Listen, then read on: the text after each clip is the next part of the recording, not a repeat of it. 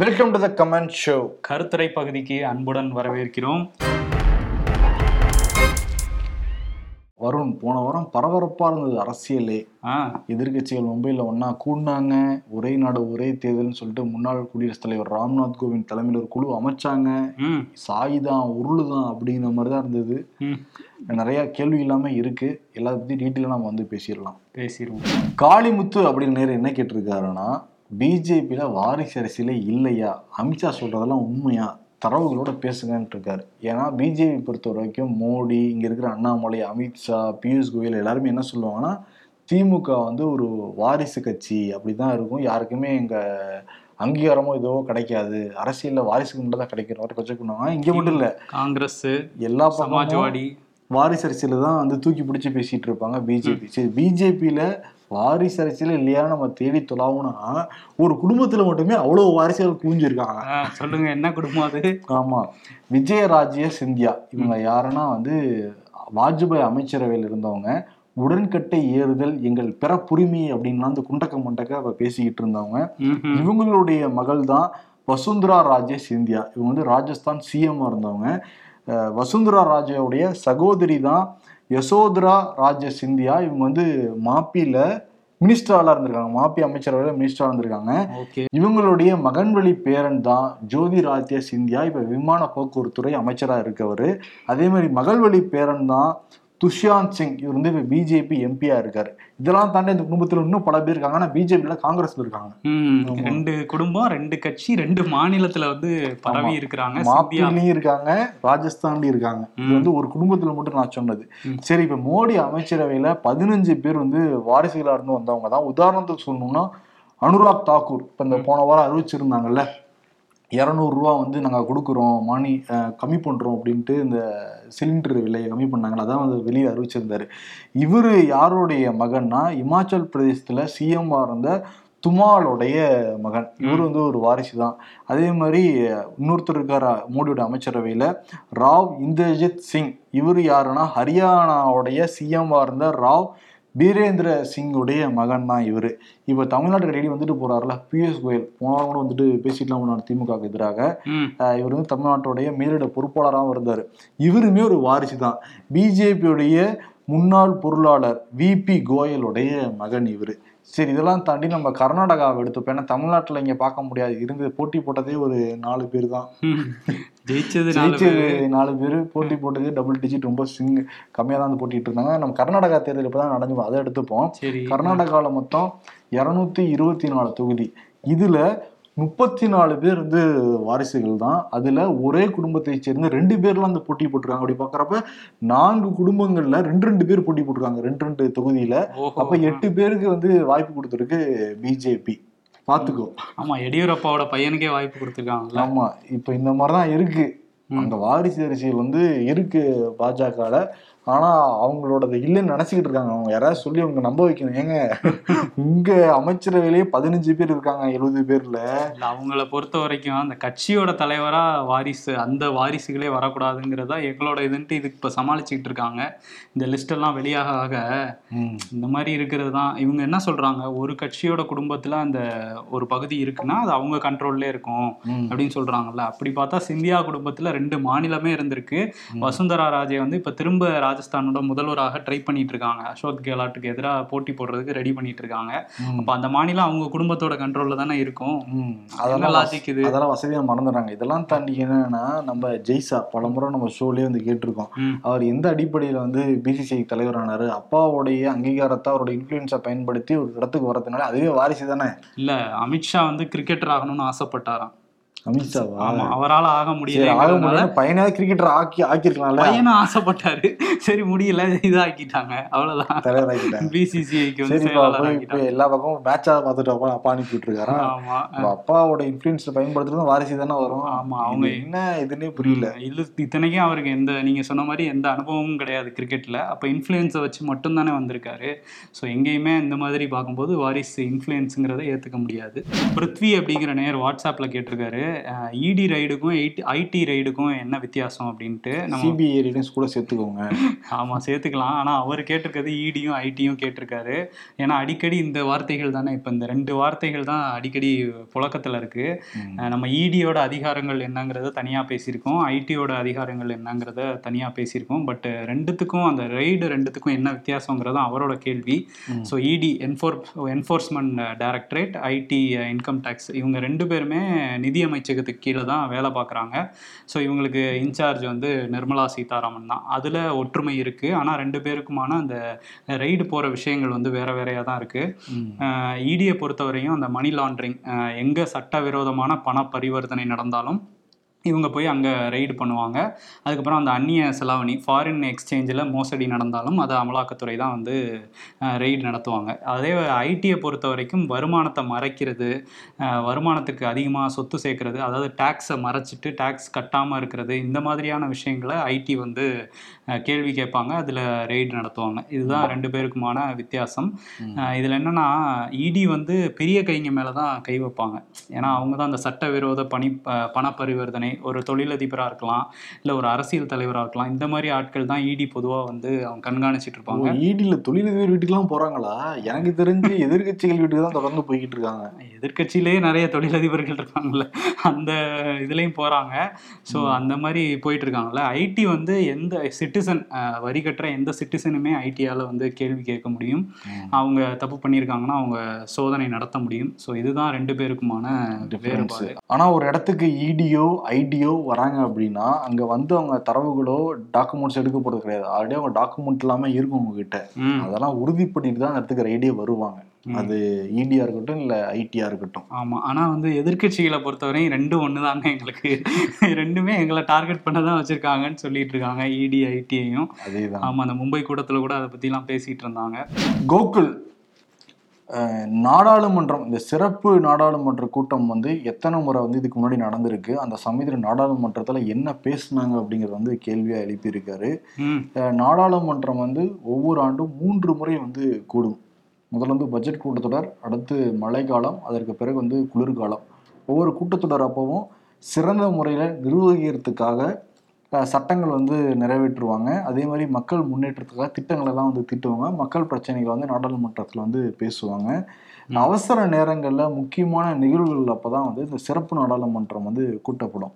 இப்போ இதுக்கு முன்னாடி எப்போ கூட்டியிருக்காங்கன்னா, ஜிஎஸ்டி அமல்படுத்துறதுக்காக 2017 ஜூன் 30 வந்து சிறப்பு கூட்டம் வந்து கூட்டியிருக்காங்க. நள்ளிரவு வரைக்கும் அந்த கூட்டம் வந்து நடந்தது. அதற்கு பிறகுதான் ஜிஎஸ்டி வந்து அப்ரூவ் ஆகி அதுக்கு பிறகுதான் வந்தது. அப்ப இப்பயும் ஏதோ ஒரு பெரிய விஷயம் நடக்க போகுது. அதான் சொல்றாங்கல்ல, ஒரே நாடு ஒரே தேர்தல், யூசிசி இதெல்லாம் தான் பேசுறாங்க. அப்ப ஜிஎஸ்டி அமல்படுத்துறதுக்காக கூட்டப்பட்ட கூட்டத்துல தனித்தனியா நடக்கல, இந்த மக்களவை மாநிலங்களவை ஒரு கூட்டமாக தான் வந்து நடத்தி முடிச்சிருந்தாங்க. அதற்கு முன்னாடி வந்து விடுதலையான 50வது அந்த பொன்விழா ஆண்டை கொண்டாடுறதுக்காக 1997 ஒரு 6 நாள் ஒரு சிறப்பு கூட்டம் வந்து கூட்டியிருக்காங்க. நள்ளிரவு தாண்டியும் பல கூட்டங்கள்லாம் வந்து நடந்திருக்கு. 1947 ஆகஸ்ட் 14 அப்பயே நள்ளிரவு தாண்டி தான் வந்து அந்த கூட்டம் வந்து நடந்திருக்கு. அதற்கு பிறகு வெள்ளி விழா ஆண்டு 1974 கொண்டாடப்பட்டப்ப அப்பயும் ஆகஸ்ட் 14 நள்ளிரவு தாண்டி வந்து கூட்டத்தை வந்து கூட்டியிருக்காங்க. அதற்கு பிறகு இந்த வெள்ளையினே வெளியேறு இயக்கம் 50வது ஆண்டின் நினைவாக 1992 ஆகஸ்ட் 9 வந்து நள்ளிரவை தாண்டி வந்து நடத்திருக்காங்க நாடாளுமன்றத்தில். இப்போ இந்த கூட்டம் வந்து புது நாடாளுமன்றத்தில் நடக்கும்னு சொல்கிறாங்க. நம்ம ஆரம்பத்திலேயே சொல்லிங்கன்னா புது நாடாளுமன்றத்தில் தான் அந்த புது சிவில் சட்டத்தை கொண்டு வர போகிறோங்கிறத வந்து சொல்லிக்கிட்டு இருக்காங்கன்னு சொன்னோம். கிட்டத்தட்ட அந்த மாதிரி தான் வந்து போய்கிட்டு இருக்குது.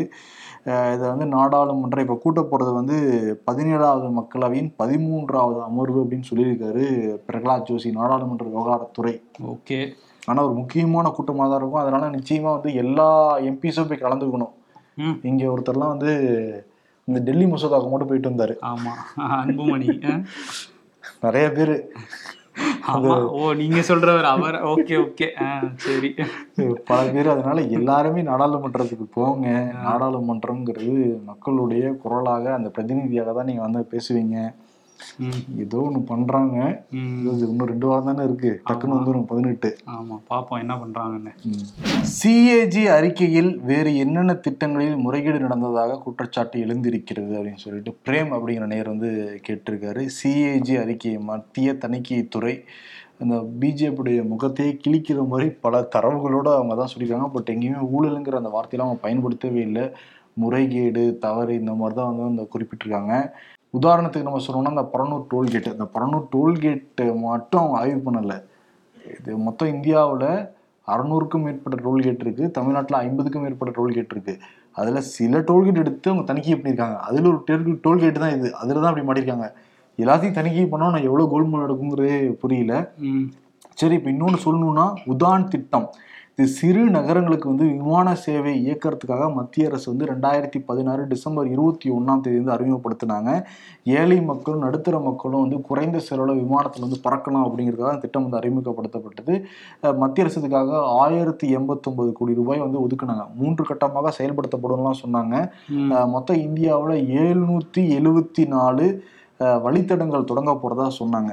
இதில் 774ல் 7% மட்டும்தான் இயக்கியிருக்காங்க. மீதி 93% விமானங்கள் இயக்கப்படவே இல்லை.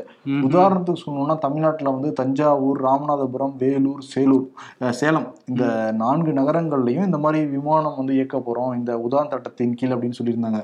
ஆனால் சேலத்திலிருந்து சென்னைக்கு மட்டும்தான் விமானம் இயக்கப்பட்டது. அதுவும் டெய்லியும் ஒரு விமானம் தான். அதுவும் 2018 2021 வரைக்கும் தான் நடந்தது. அதுக்கு பிறகு இப்போ 2 வருஷமா 3 வருஷமா இயக்கவே படவே கிடையாது. Chennai to Salem, Salem to Chennai. எடப்பாடி அப்ப விமானத்துலாம் போயிட்டு வந்துட்டு இருந்தாரு எடப்பாடி பழனிசாமி. உதான் திட்டமா தான் வந்து மாறி இருக்கு. இப்ப அதுக்கு என்னன்னா அந்த சிறு நகரங்களுக்கு இயக்கிறதுக்காக நிறைய மானியங்கள்லாம் கொடுத்துருவாங்க பல நிறுவனங்களுக்கும் 3 ஆண்டுகள். இப்போ இந்த மானியங்களும் வந்து வீணாக போயிடுச்சுன்னு அந்த தணிக்கையில் வந்து சொல்லப்பட்டிருக்கு. இதில் என்னென்னா 774 வழித்தடம்னு சொன்னாங்கல்ல, அதில் 720 வழித்தடங்களும் விமானம் இயக்கவே படலை. அவன் யோசிச்சு பார்த்துக்கோ. 74 10% 774 போட்ட திட்டம், ஆனால் 720 செயல்படுத்தவே இல்லை. இது ரொம்ப சொற்பம்தான், ஒரு 50 அப்படிதான் வந்து பண்ணியிருக்காங்க. அதுலயும் தொடர்ந்து வந்து நடக்கவே இல்லை. இது ஒரு திட்டம். இந்த மாதிரி லிஸ்ட் போட்டா ரயில்வே துறையில் எடுத்து பார்த்தா ரயில்வேல அதுல தணிக்கை செஞ்சப்ப 100 ரூபா வந்து அவங்க 107 ரூபா செலவு செஞ்சாங்கன்னா 100 ரூபா தான் வருமானம் வருதான். அதுல பல தரவுகள் அப்படியே வந்து உள்ள போய்கிட்டு இருக்கு. அதே மாதிரி ஹிந்துஸ்தான் ஏரோநாட்டிக்கல் அதுல வந்து பார்த்தா அதுல ஏகப்பட்டது பெரிய லிஸ்ட் அதுல இருக்கு. ஆமா, HAL அந்த இன்ஜின் தயாரிக்கிறேன் அதுல நஷ்டம் ஏகப்பட்டதுல வந்து அந்த திட்டமிடல இல்லாம பண்ணிருக்காங்கிறது தெரியுது. முறைகேடுன்னு சொல்ல முடியாது நம்ம அந்த ஹிந்துஸ்தான் இதுலாம். அதுலாம் திட்டமிடாம செஞ்சு பல கோடி வேஸ்ட் பண்ணிருக்காங்க. இந்த மாதிரி பல கோடி நம்மளோட வைப்பனை தான் அது வேஸ்ட் ஆகிட்டு இருக்கு. CAG பத்தி பேசினாலே ஒரு 3 மணி நேரத்துக்கு பேசுற அளவுக்கு கண்டென்ட் இருக்கு அதுல. ஆமா, அதுவும் வந்து எதிர்கட்சி அதை ஊழல் அப்படின்னு சொல்லிட்டு இருக்காங்க. 7.5 லட்சம் கோடி ஊழல் பண்ணிட்டாங்க பிஜேபி அரசாங்கம் அப்படிங்கறத சொல்லிட்டு இருக்காங்க. அதான் சிஏஜி அறிக்கைங்கிறது ஒரு பெரிய டாபிக் தான். கார்த்திக் ராக் அப்படிங்கிற யூடியூப் அக்கௌண்ட்ல இருந்து ஒரு கேள்வி வந்திருக்கு. ஆனந்த் வெங்கடேஷ் நீதிபதி, இவர் யார்? சமீப காலமா டாக்லேயே இருக்காருல்ல, யார் அவர், அவரோட பின்புலம் என்ன அப்படிங்கிற மாதிரி கேட்டிருக்காங்க. இதை பற்றி ரொம்ப டாக்காகவே இருந்ததுனால நம்ம பிரிண்ட் மீடியாவில் எழுதியிருக்கோம், டிஜிட்டலில் எழுதியிருக்கோம். இப்போ யூடியூப்லேயும் அந்த கேள்வி வந்து வந்திருக்கு. 1960 பற்றி பேச போகிறேன். ஆமாம், 1969 ஜூலை 4 அந்த தேதியில் தான் அவர் பிறந்தார். இவர் ஒரு வட சென்னைக்காரர். அங்கே உள்ள செயின்ட் மேரிஸ் பள்ளியில் தான் படித்தார். அதுக்கப்புறம் AM ஜெயின் கல்லூரியில் பிகாம் படிச்சுட்டு சென்னை அம்பேத்கர் சட்டக்கல்லூரியில் BL படிக்கிறாரு. அந்த முதல் ஆண்டு லா படிக்கும் போதே சீனியர் அட்வொகேட் ராமமூர்த்தி அவர்கிட்ட போய் அவர் ஆஃபீஸில் போய் சேர்ந்துடுறாரு. அப்போவே அந்த வழக்கறிஞர் தொழில் எப்படி அப்படிங்கிறத கற்றுக்க ஆரம்பிக்கிறாரு. இதுக்கிடையில் வந்து இவர் வழக்கறிஞராக ஆகிறாரு. 1993 வந்து ரிஜிஸ்டர் பண்ணி வழக்கறிஞராக ஆயிடுறாரு. ஆயிட்டா கூட அவர் வந்து தனியாக போய் ப்ராக்டிஸ் பண்ணாமல் சீனியர் அட்வொகேட் ராமமூர்த்தி கீழே வந்து ஜூனியராகவே வேலை பார்க்குறாரு ஒரு 4 வருஷம். 1997 தான் தனியாக ப்ராக்டிஸ் பண்ண ஆரம்பிக்கிறாரு. இந்த காலகட்டத்தில் அவர் கூட உஷா அப்படிங்கிற வழக்கறிஞர் அவங்களுமே அவங்கள தான் வந்து இவர் கலப்பு திருமணம் பண்ணியிருக்காரு நீதிபதி ஆனந்த் வெங்கடேஷ். அதுக்கப்புறம் நிறைய வழக்குகளை வழக்கறிஞராகவே சந்திக்கிறாரு. அதுக்கப்புறம் கீழமை நீதிமன்றங்களில் நீதிபதியாக நிறைய நீதிமன்றங்களில் பணியாற்றுறாரு.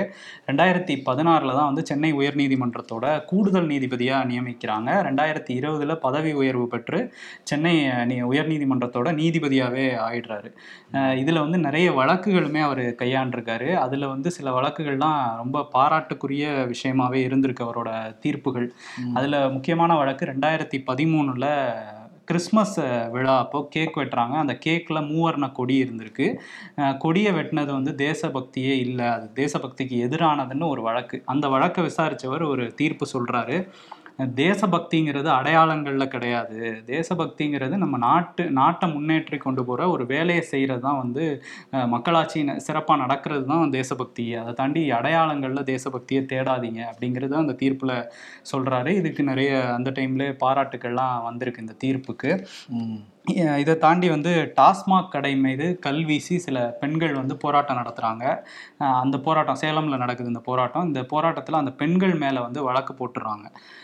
வழக்கு போட்டு காவல்துறை அவங்கள வந்து இந்த மாதிரி குற்றம் பண்ணியிருக்காங்கன்னு சொல்ல, அதை விசாரித்த நீதிபதி ஆனந்த் வெங்கடேஷ் என்ன சொல்கிறாருன்னா, டாஸ்மாக் நடத்துறது வந்து வருமானத்துக்காக டாஸ்மாக் நடத்துறது அரசாங்கத்தோட கொள்கை முடிவுனா அதனால் பாதிக்கப்படுறவங்க அதை எதிர்த்து போராடுறதும் அவங்களோட உரிமை தான் அப்படின்னு சொல்லி அந்த பெண்கள் மீதான வழக்குகள் எல்லாத்தையுமே ரத்து பண்ணுறாரு.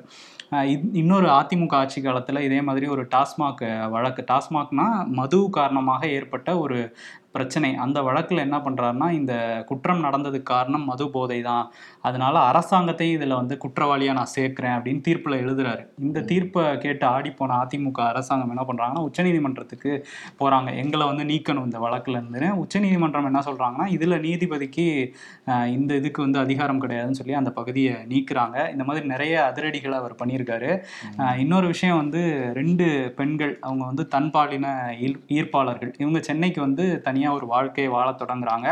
இருந்தாலும் இவங்களோட பெற்றோர்கள் என்ன பண்றாங்கன்னா அவங்கள பிரிச்சு வைக்கிறதுக்காக போலீஸ் வரையும் போறாங்க, போலீஸோட உதவியெல்லாம் நாடுறாங்க. இந்த பெண்கள் 2 பேரும் என்ன பண்றாங்கன்னா நீதிமன்றத்துக்கு வராங்க. நீதிமன்றத்தில் வந்து ஆனந்த் வெங்கடேஷ் நீதிபதி வந்து விசாரிக்கிறார் இந்த வழக்கை. விசாரிக்கிறதுக்கு முன்னாடி என்ன பண்றாருன்னா கவுன்சிலிங் எடுத்துக்கிறாரு. உளவியல் நிபுணர்கள்ட்ட போய் கவுன்சிலிங் எடுத்துக்கிட்டு வந்து தான் இந்த வழக்கையே வந்து விசாரிக்கிறாரு. அந்த வழக்கோட தீர்ப்பில் என்ன சொல்கிறாருன்னா, நான் எதுக்காக கவுன்சிலிங் எடுத்துக்கிட்டேன் அப்படின்னா, அந்த வகுப்பு வந்து எனக்கு ஒரு புதிய விஷயத்தை கொடுத்தது, அந்த தன்பாலின ஈர்ப்பாளர்களுக்கு மேலான ஒரு பார்வையை வந்து எனக்கு மாற்றுச்சு அப்படிங்கிறத சொல்கிறாரு.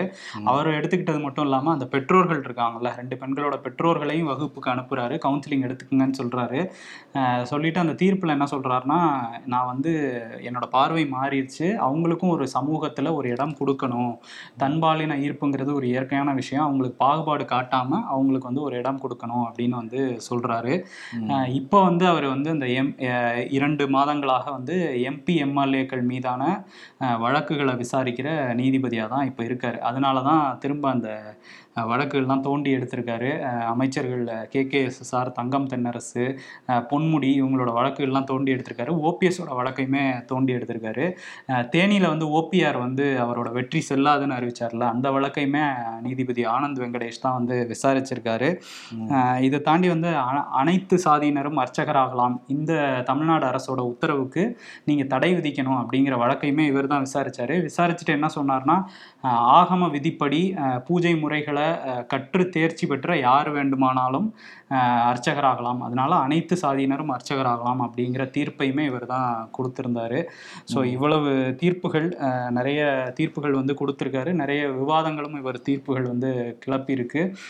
இதை தாண்டி வந்து அவரோட ஒரு இன்ட்ரெஸ்டிங் ஃபேக்ட்ன்னு சொல்லுவாங்கல்ல, இவர் என்ன வீட்டுக்கு வெளியில நம்ம நேம் போர்டெலாம் வைப்போம்ல, அதில் வந்து வீட்டு தலைவரோட பேர் இருக்கும், இல்லை குடும்ப தலைவியோட பேர், அந்த மாதிரி தானே இருக்கும். இவர் வீட்டில் உள்ள எல்லார் பேரையும் போட்டு கடைசியாக வந்து அவங்க வீட்டில் வளர்க்குற நாயோட பேரையுமே சேர்த்து போட்டிருக்காராம்.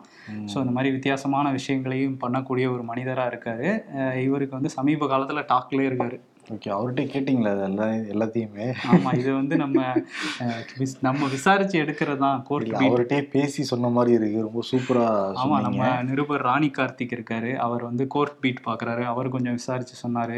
அதுக்கப்புறம் நம்ம நிருபர் பழனியப்பன் சார், அவர் கொஞ்சம் விசாரித்து சொன்னார். ஸோ இவங்கெல்லாம் விசாரிச்சு தொகுத்து வந்து சொன்னீங்க. அவர் பக்கத்துலேயே நின்று ஒரு வாழ்க்கையை பார்த்த மாதிரியே இருந்தது. சிறப்பு, ரொம்ப அதிரடிக்கு சொந்தக்காரராக தான் இருந்திருக்காரு ஆனந்த் வெங்கடேஷ். ஓகே, இன்றைய கருத்துரை பகுதி நிச்சயம் வந்து சிறப்பானதாக இருந்திருக்கும்னு நம்புகிறோம். இன்னும் நிறையா கேள்விகள் வந்து கேளுங்க. தொடர்ந்து வந்து நானும் வரணும் வந்து உங்க கூட பேசுகிறோம். நன்றி, வணக்கம். நன்றி.